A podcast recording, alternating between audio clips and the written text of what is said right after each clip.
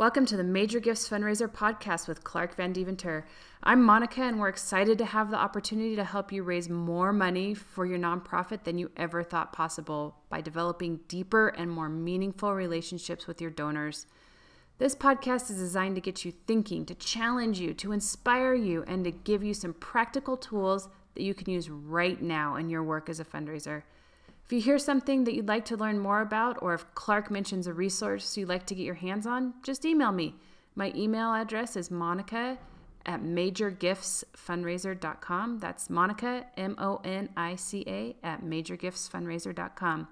We offer a variety of services to nonprofits and development professionals. From DIY, that's do it yourself, to DWY, done with you, to DFY, that's done for you. To learn more, just email me at monica at majorgiftsfundraiser.com. All right, without further ado, here's Clark.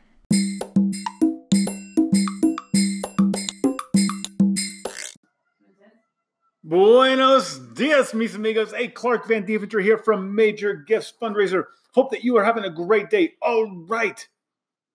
Hey, I want to serve you. Okay, put yourself in front of me. I come to my office every day and it's like, who can I serve? So if you want me to serve you, get in front of me. Email me, clark at majorgiftsfundraiser.com. That's clark at majorgiftsfundraiser.com. Okay, I want to talk to you today about a psychological term we call consistency theory.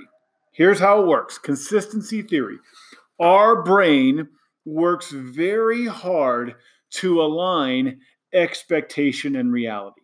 All right. So good experiences become self fulfilling prophecies. All right. If I think I'm going to have a good time, I have a good time. All right. Bad experiences become self fulfilling prophecies, right? If I think I'm going to have a bad time, I have a bad time because our brain works very hard to align these two things expectation and reality.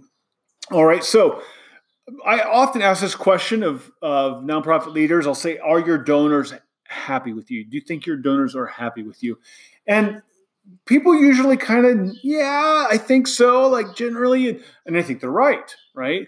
And I think that our donors are generally happy of us, happy with us, because they generally have low expectations, right? Now, sure, uh, we have donors occasionally who get unreasonable expectations. I've worked with some donors that gave large gifts and ended up having unreasonable expectations. Some of that was the fault of the organization for um, the way gifts were presented and the way asks were made and the way relationships developed. But for the most part, our donors generally have pretty low expectations in terms of what they expect when they give a gift to our organization. So, because they have low expectations, they're generally happy it gives us a huge opportunity, right? It gives us a huge opportunity to to really wow the donor because their expectations are low. We can we can go big in our thanks and stewardship, right? We want to give donors an unbelievable giving experience with our organization. Right? If a donor gives a thousand dollars, we want them to feel like they got ten thousand dollars worth of thanks. All right. So we have that opportunity. We have that opportunity because our donors expectations are generally low to really wow them in the thank you process. All right. What happens though when a donor is underwhelmed? When the giving experience they have with an organization is meh. All right. What happens then? The brain has to do one of two things. And this does happen with larger gifts, right? So your your average donor who's giving hundred dollars a year, they're giving thousand dollars a year without. It, this isn't a stop and think gift, right? This is just their ongoing support of the organization. They're giving thousand dollars a year, say. They they those donors are generally happy. They generally have low expectations. But what happens when that donor upgrades from thousand dollars a year? What happens when they upgrade? They give ten thousand dollars. Maybe they're they're now expecting more, right? Like they just gave a bigger gift than they've ever given before.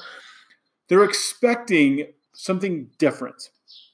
All right. What happens when the the difference between expectation and reality is too great? All right. So just think about this. What I'm doing with my hands right now, even though you can't see it, I've got my, my two hands kind of moving together, right? And they're generally on the same plane, right? So that's expectation and reality. And if they're a little off, if one is a little higher than the other, my brain will work very hard to align those two. That's that's consistency theory. Assimilation or contrast kick in when the difference, the gap between expectation and reality are too great for the brain to reconcile. Hmm. All right?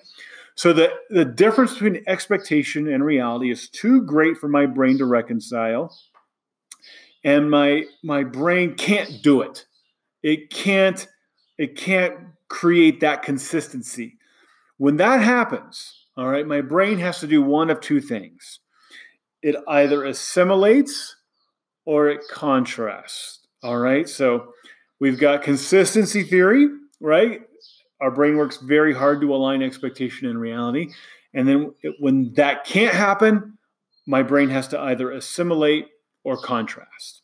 Okay? So, my question for you, fundraiser, is which do you prefer? Which would you rather the donor do? Would you rather them assimilate or would you rather them contrast? All right, think about that for a second and listen to this. All right, so years ago, years ago, I can't believe how many years ago, my wife and I, actually at the time, she's my fiance, right? We're engaged. We're walking down State Street in Santa Barbara. I'm in the market for a tux shirt. All right. I need a tux shirt for my wedding day. And I had never in my life been in a Saks Fifth Avenue, but we're walking down State Street in Santa Barbara, and there's Saks Fifth Avenue. And Sunday afternoon, I'm in I'm in shorts and uh, flip flops, t-shirt.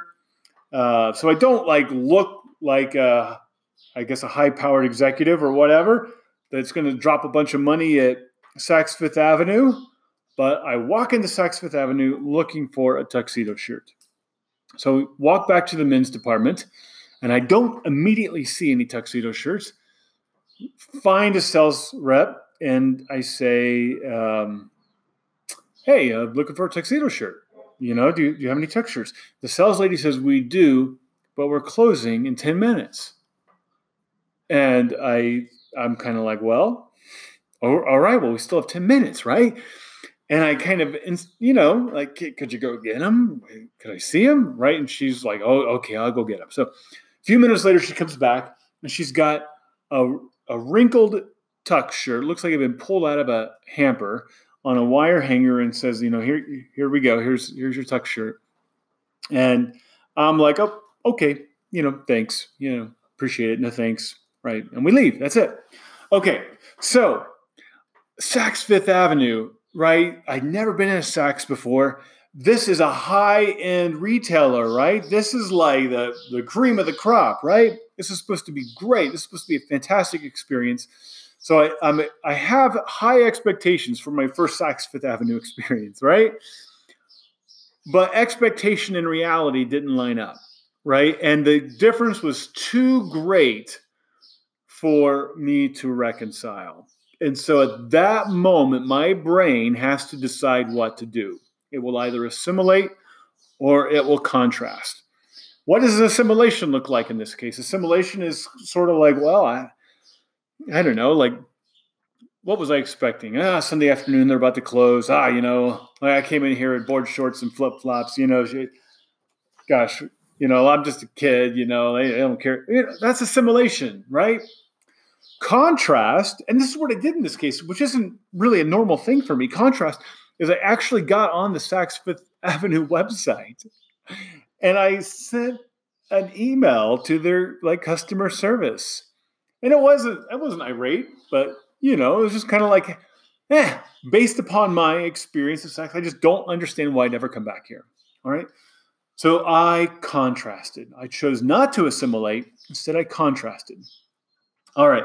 The next morning, I had an email, not from Saks Corporate. I had an email from the general manager of the Santa Barbara Saks Fifth Avenue store, the store I had been in the day before. So Sunday afternoon, I'm in the store. Sunday evening, right? I send the email. Monday morning, I have an email from the general manager of the Santa Barbara Saks Fifth Avenue. And he says, Clark, I'm so sorry for the experience that you had. Tell me, what are you looking for? What kind of shirt are you hoping to find? What are the characteristics of the shirt that you want, right? What's your size? What are your dimensions? All right. And if you tell me those things, well, here's what I want to do. I want to have I want to have shirts flown in to Santa Barbara from locations around the country, and we're going to get them all assembled here. And when we get them all assembled, I want to set up a consultation with you and our number one sales rep. And if you find a shirt that that you like, we'd like to give it to you. It's on the house. All right. So, all right, I'm I'm like blown away. This is this is amazing, right? They totally um, win me over, right, with their response to my contrasting. All right. Now, think back to your donors. When I asked you, which would you rather do? Would you rather your donors assimilate or would you rather them contrast? What did you say? Because I think as fundraisers, we hope that they'll assimilate. Sometimes we know that perhaps a donor hasn't had the giving experience that they hope for. And we kind of just want to sweep that under the rug and hope that we'll, we can move on. But here's the thing donors who assimilate donors who are underwhelmed by their experience giving to our organization, they haven't given us the chance to win them back. They haven't given us the chance to do big things, right? Like this general manager of the Saks Fifth Avenue store. I contrast, right? I contrast, and it's like, whoa, the general manager can go totally over the top in his response. The reality is, is that you you have donors on your list who you think are underperforming.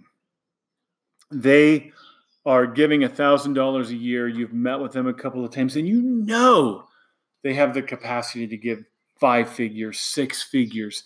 And you look at that name on the list and you say, that's an underperforming donor. But the reality is, is that there's no such thing as underperforming donors. There are no underperforming donors.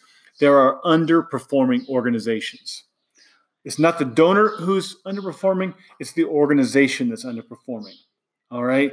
And if you have a donor who who you look at and think they're underperforming, you need to look in the mirror and ask yourself, how have I not delivered the giving experience to my donor that they maybe have expected? And if you think that you have a donor who's assimilated, right? Like your next move in that next meeting is to talk about it. Don't hope that you're going to be able to just kind of sweep this under the rug and move on to the next meeting. I want you to tell the donor directly. I get the sense that that the experience you've had since you gave your last gift to our organization I get the sense that it hasn't quite gone as you expected, right? And I want you to talk about it. I want you to get that out in the open. Your donors, I promise you, because I've had these conversations, they'll be so relieved. All right. So I'm telling you, if you have a donor who ha- who has this experience, expectation and reality are too far off. They've got it with simulator contrast. You you hope, you hope that they contrast. If they contrast, you get a chance to correct it. If they assimilate, you've got to sniff that out and you've got to ask questions that allow you to talk about it with the donor. But the real goal, the real goal is to perform in such a way that neither of these happen. That we kill both assimilation and contrast by doing big things for our donors, serving our donors, putting systems in place to ensure that all of our donors receive a minimum acceptable level of thanks and stewardship. And then on top of that foundation, going out of our way every day in service of the donor and creating a culture at our organization that says, if I'm going to make a mistake today, it's going to be in service of the donor. All right. That's it. What does that look like? All right. Hey, I'd love to talk with you about what that looks like at your organization. So shoot me an email at clark at majorgiftsfundraiser.com. That's clark at majorgiftsfundraiser.com. All right. Thanks so much for listening. Have a great day.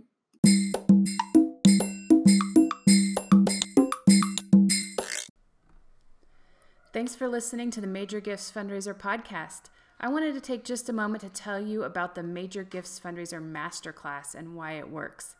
When Clark was getting started in his career, he went to some great seminars and received some amazing training as a fundraiser. His organization got a huge return on their investment because he helped them raise a lot of money. Maybe you've gone to some professional development seminars. You're in a big conference room or banquet hall for two or three days, hearing lots of good ideas and lots of good content. It's all great stuff, but there's so much. The problem with a seminar like this is it's a little bit like drinking from a fire hose. At best, you go home with two to three actionable ideas. Plus, it's not really tailored towards your organization or you. There are a lot of organizations in the room, so while the theory is good, it's hard to apply it to your exact situation. The Major Gifts Fundraiser Masterclass gives you access to the very best development training, but you do it online in your office or in your car while you're driving, and it's broken up into individual modules that build on each other. You listen at your own pace, you stop and rewind if you need to. So rather than 24 hours of content in one blast that hopefully you can actually absorb after a bad night's sleep in a loud hotel and a long day of travel, you listen on your own schedule. Instead of going home and trying to figure out what to do next, you get an hour of live training with Clark. No guesswork about how to apply these proven concepts. Clark will get to know you, know your organization, and your exact situation and help guide you on this journey. The final step is where the masterclass becomes extremely practical. Each module includes challenge questions, action steps, additional resources, and they're all pertinent to your exact situation and the training you just received. So instead of talking about concepts, you'll actually be implementing them week by week. Module by module, you'll level up your fundraising. The masterclass gives you the confidence of knowing that you are spending your limited time doing the most important things. You'll have a system that allows you to track your development activities and report to your board or your boss using metrics instead of just dollars raised. This is an amazing program with the best training in the nonprofit development and major gifts fundraising. It's not just a pro- program to get you thinking, but we actually get you doing, doing good development work, doing the things that matter. So to learn more about the masterclass, just go to majorgiftsfundraiser.com or email me at Monica, M O N I C A, at majorgiftsfundraiser.com. Thanks again for listening, and we'll see you on the next episode.